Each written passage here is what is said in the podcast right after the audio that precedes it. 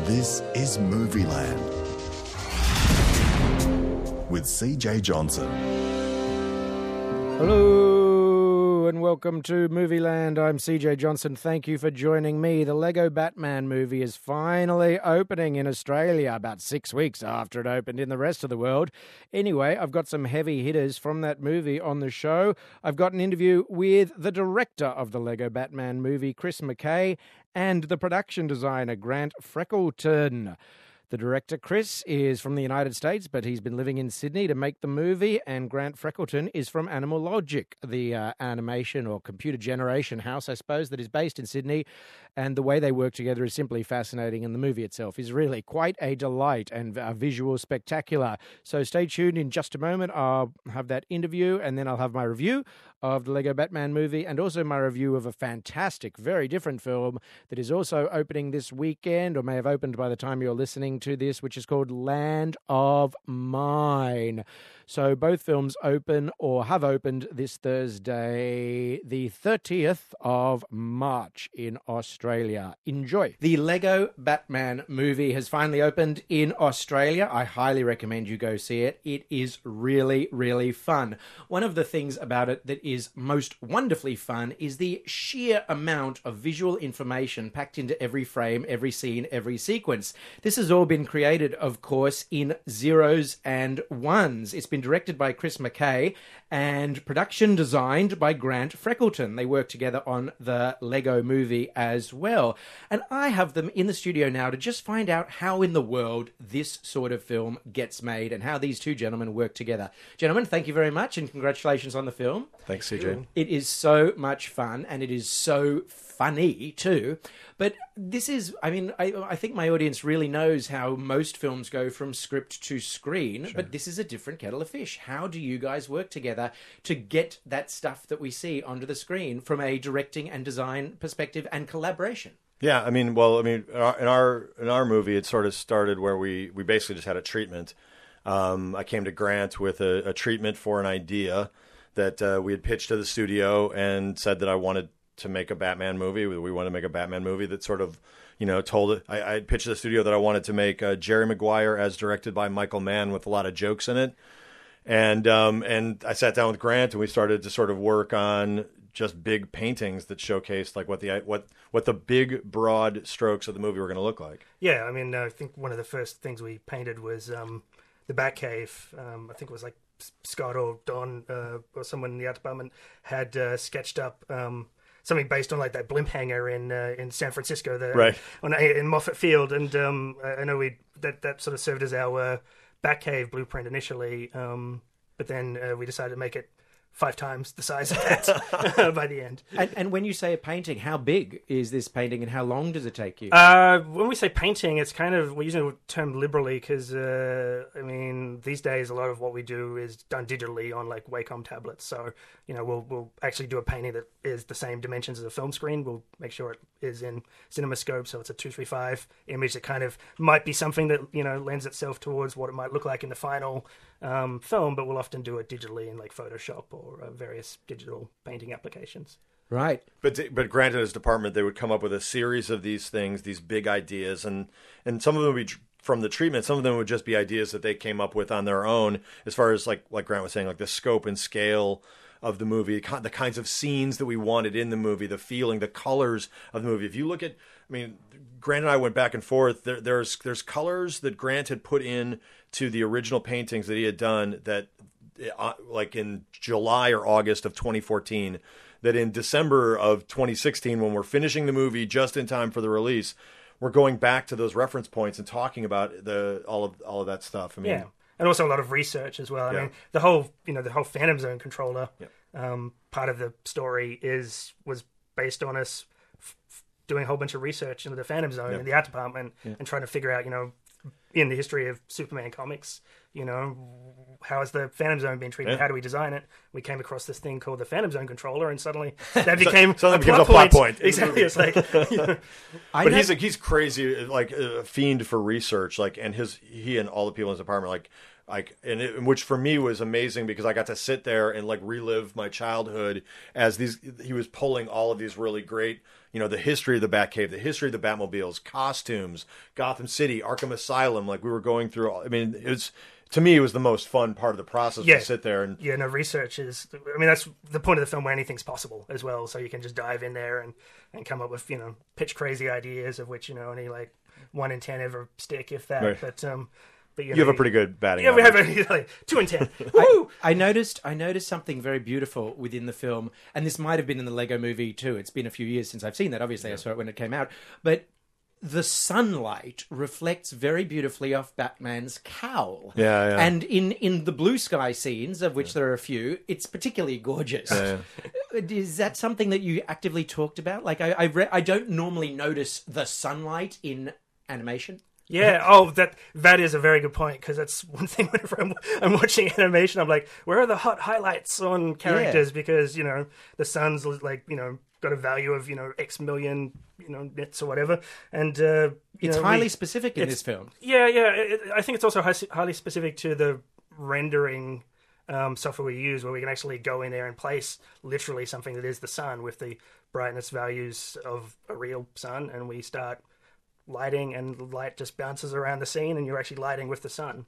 And I remember That's how- originally I was yeah. pitching, we should just do it all natural light. Yeah, yeah. like, exactly. It was like like an Owen Roizman shot film from the seventies. I was like, you know, but uh, but we um but we ended up sort of you know having only a few moments where it's actually daytime outside, and the rest of it was kind of lots and lots of lights inside, up to like twenty thousand lights. But that's how it makes the photo real. I mean, that's why it looks so real, Real, is yeah. because you're able to direct that on objects that reflect exactly the way the plastic. reflects. plastic effects. Exactly, there's like a lot of R and D and research behind it. Um, And uh, yeah, Craig, by the way, Craig Welsh, I should say, like, is a big part of your Yeah. team as well. yeah, yeah. Craig and I have worked on like three films together, plus the, plus a short.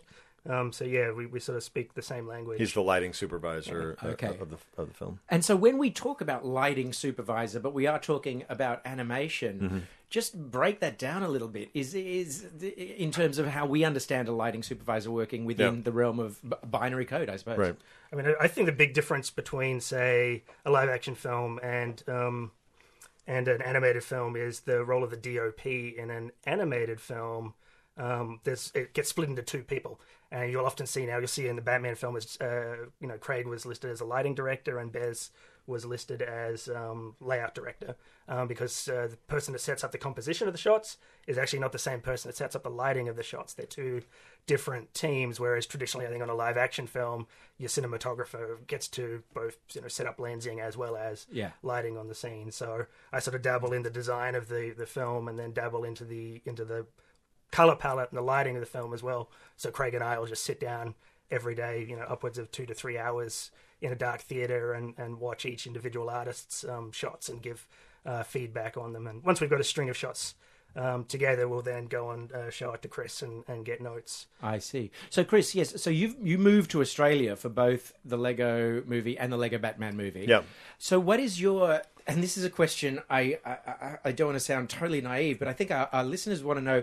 What is your day to day role directing it? Because obviously you're not standing on a set Right. telling actors what to do and, and Right. you know calling out action. So what does a director do on a film like this on a day to day basis? I mostly eat craft service. I sit, I sit, I sit in the back. I, You get coffees for yeah, everyone. yeah. Great. You Like, want anything? I'm, but I'll I'm really I'll have not. a Milo, thanks. I'm obviously not trying to be facetious. No, no, yeah, yeah. I, no. It's it's a it's a great question. I, you know, I mean, I I deal with the story. I deal with uh, I, I have meetings with the with Grant about about the art. I have meetings with the animation team about the animation with the layout team.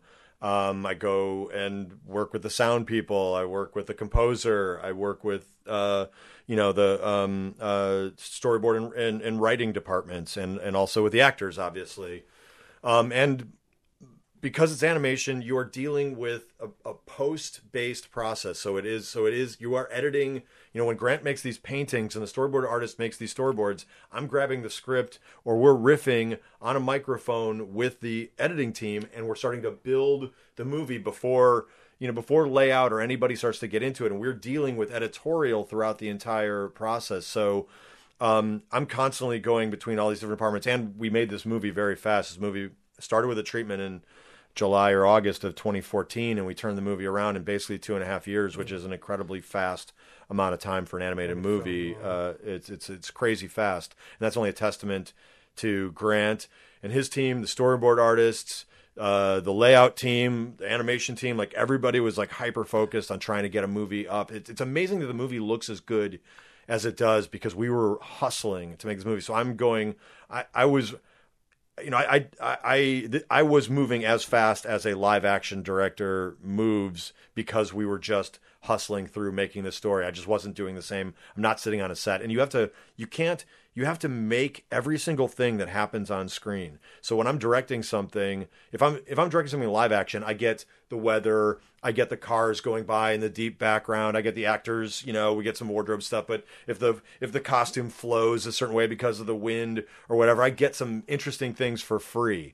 You don't get anything for free Right. in animation. You have a team that does that. Like You the effects have- team has to go and make the capes flow around, and the animators have to make everything move. So you have to be hyper focused on all those details. That's why having somebody. I mean, the whole reason why I come down to Animal Logic, besides the fact that they've got you know a great rendering system and all that stuff, is Grant Freckleton, is Dave Burrows, is Craig, is Fabian. Like it's it's these people that are the people who are highly highly focused on incre- and on on a, on a vast amount of details and bring the realism to the table. So I'm just giving sort of like notes to sort of like help shape it. But it's it's these guys who are sitting there bringing the wind in, bringing the sun in, like you said, like like like building all of this stuff, tweaking out the colors so the movie is consistent color wise. It, mm-hmm. it's it's an it's an amazing amount of, of detailed work that goes into making an animated movie.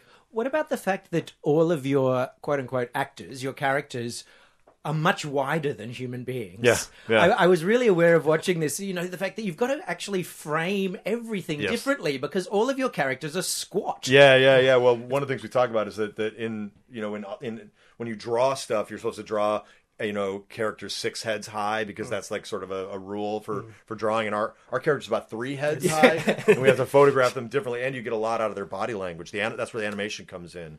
Is is that you get a lot of their attitude, what they're feeling with the body language. Yeah, and remember Lawrence sort of gave that analysis of how to like shoot Yeah. a, a minifig, where it's Yeah. like if you see its feet, you Yeah. get a diff- definitely get a different sense of its relationship to the, the scene than if you only Yeah. see its head and shoulders. It's like you know trying to get a sense of scale in Yeah, the film yeah. was something that McKay was always kind of pushing for, going for wider lenses and Yeah. and, and getting out wider and bigger sets and so Yeah, yeah. on. The touching moment that really made me feel like a child again was every time I saw their hands swivel in their Yeah. hand sockets. Yeah. Because that was so tactile to me. I really just remember doing that with my characters. Yeah, yeah, yeah, yeah. Well, we want. I mean, we wanted to film it like, like to to bring you back to that place where you feel like you're in a do- in a, in a dollhouse. Yeah. Like you're in. You know, you feel the ceilings come over you. You you you feel the ground. You see those little things that remind you of playing with toys when you're a kid. Is, is it ever tempting to show them essentially pulled apart to represent, you know, damage to them? Or... Yeah, we, we do that sometimes, but uh, Lego. Lego Le- Lego frowns on some of the some of those some of our choices. Tearing an arm out of an arm socket Yeah. you know, is kind Yeah. of, you know, it's a little dubious, like from a manufacturing standpoint. but we got away with it. Yeah, we got away with it. Sweet things. talked them. And, and just the voice cast is astonishing, and I wasn't aware until I saw the end credits just how deep how deep your bench is, Yeah, just yeah, how, yeah. how how many sort of huge stars you have in sort of tiny roles. Because I guess they can come and and record, and they can wear whatever they want, I suppose. But when is that? Is is the voice recording constant? Do you have to keep doing it throughout, or is it all done at the beginning? Or No, all- no. We're we're we're you know everyone get gets involved. The the you know as far as scratch performances go, just so we can get the basic movie up, and then we bring the actors in, and then the movie starts to change and evolve as you bring these very funny, you know, improv based actors. Uh, in and, and, and as the movie, they help evolve the movie, and um, and then some of those people too. It's just people who we like and wanted to give a part to, or um, you know, just wanted to hopefully, you know, again, hopefully there'll be a sequel or series of sequels and, and other, so, uh, you know, uh, at, at, you know, in the future so that we can maybe tell a story about the Rogues Gallery and just have a Rogues Gallery movie like a Suicide Squad movie, or we can do a Super Friends Justice League movie and have those guys and give them, I mean, some of it's just sort of setting up, hopefully, future stories. Well, I'll ask a deep cut, especially for the podcast listeners. Um, Doug Benson has always been doing a great voice of Bane on his on his podcast. Doug Yeah, yeah. loves movies, and now he's playing Bane in your movie. Is that directly from you listening to that podcast? I, I used to, you know, when I on the Lego Movie, I used to walk. I used to live in the CBD, and I would walk to Animal Logic, and I would listen to podcasts every day. And, and Doug Benson's Doug, Love, Doug Loves Movies was one of the ones I listened to, and I loved I loved his podcast. And since he did that Bane voice, and he was a fan of the Lego Movie, I thought it'd be fun to have him come in and do Bane because I wanted the Tom Hardy Bane because I was just a, a, fun, a fun a fun bit. It is. It's the, the most fun of all the Banes. Yeah, yeah, yeah. yeah, yeah, yeah. Yeah, Are you ever tempted to um, try and actually get those people to get like Tom Hardy doing the Tom Hardy Billy, Bane? Billy Dee is. Yeah, we got uh, Billy Dee from uh, from the Batman from the Tim Burton Batman movie uh, to play Harvey Dent, which was a role that he was meant to play, as far as I'm concerned, uh, in future movies, and they they changed that casting in Batman Forever. Uh, but at one point, I did want to get Arnold Schwarzenegger, Danny DeVito, uh, Jim Carrey. The price was a little too high, I think, for the studio to absorb that for these little one-off things. But yeah, there there was a time that that was going to happen. Well, it's enormous fun. I had a great time, and uh, I, I love the fact that we get told all the time about animated movies that they are cross generational and fun for everyone, but it's very rarely true. Hmm. and in the case of the Lego Batman, it's absolutely true. Like if you liked, you know, Burt Ward and Adam West, or if you like Christopher Nolan, or if you even liked the '80s ones, even if you like the Joel Schumacher ones, Yeah, it's, yeah. it's all there. Yeah, yeah. Well, thank you. I appreciate that. That's awesome. Chris McKay and Grant Freckleton, director and production designer of the Lego Batman movie, which is out now in Australia. It It must be great to be Batman. Batman, we love you! Thank you. I'm blushing super hard under the mask. Batman! Pray God. Thanks, Batman! Yeah, I can only imagine he's going home right now to party the night away, surrounded by friends and lady activewear models. Hey, computer. I'm home. I'm home. I'm home. So that was a clip from Lego Batman. Here's my review. Enormously entertaining, inventive, and visually spectacular. The Lego Batman movie demands to be seen on the big screen. I can wholeheartedly recommend it. Having, along with the rest of Australia's reviewers, been ludicrously embargoed on reviewing it until six weeks after the rest of the world, I'm probably preaching to the converted. At this point, if you live in Australia, you've either been waiting for Lego Batman, delayed interminably to achieve a school holiday release, which must make sense from an economic standpoint, or you couldn't care less about it. The script has lavish fun referencing the Batman mythology from go to woe, and the deeper you are enmeshed in that universe, the more fun you'll have. Whether it's retroactively creating an origin story for the cartoon pows and whams that appeared in speech bubbles during the 1960s live action television series, running backwards through all the big screen portrayals of the character with reference to the appropriate aspect ratios and film stock, or casting Billy Dee Williams as the voice of Two Face, this is a film that knows and loves its Batman. The production design and animation is incredible. Sunlight glints off Batman's cowl in a dusk scene that pretty much made my jaw drop in its beauty, and I was watching Lego pieces talking to each other. There are visual gags, puns, and references in every millimetre of the frame. If you're a true diehard, you'll watch the film again when it comes out on VOD on your huge screen with the sound off, just to appreciate everything that's going on everywhere all the time. As Batman, Will Arnett has, rather incredibly, not only made Batman his own, or made his own Batman, it's a totally credible one. Batman's rapid, snippy way of speaking, including interrupting others a lot, goes against previous portrayals, but is wonderfully funny and oddly appropriate. One critic I respect has said this is simply his favourite Batman movie, and he wrote a book about Batman. It's all geared towards bat nerds first, kids a distant second. I'm fine with that. They probably didn't need to hold it until the school holidays in Australia. The Big's box office numbers it will inevitably post will be swelled by plenty an adult, smiling into their popcorn with every biff, bam, and pow. A delight. That's the Lego Batman movie. It's out in Australian cinemas right now.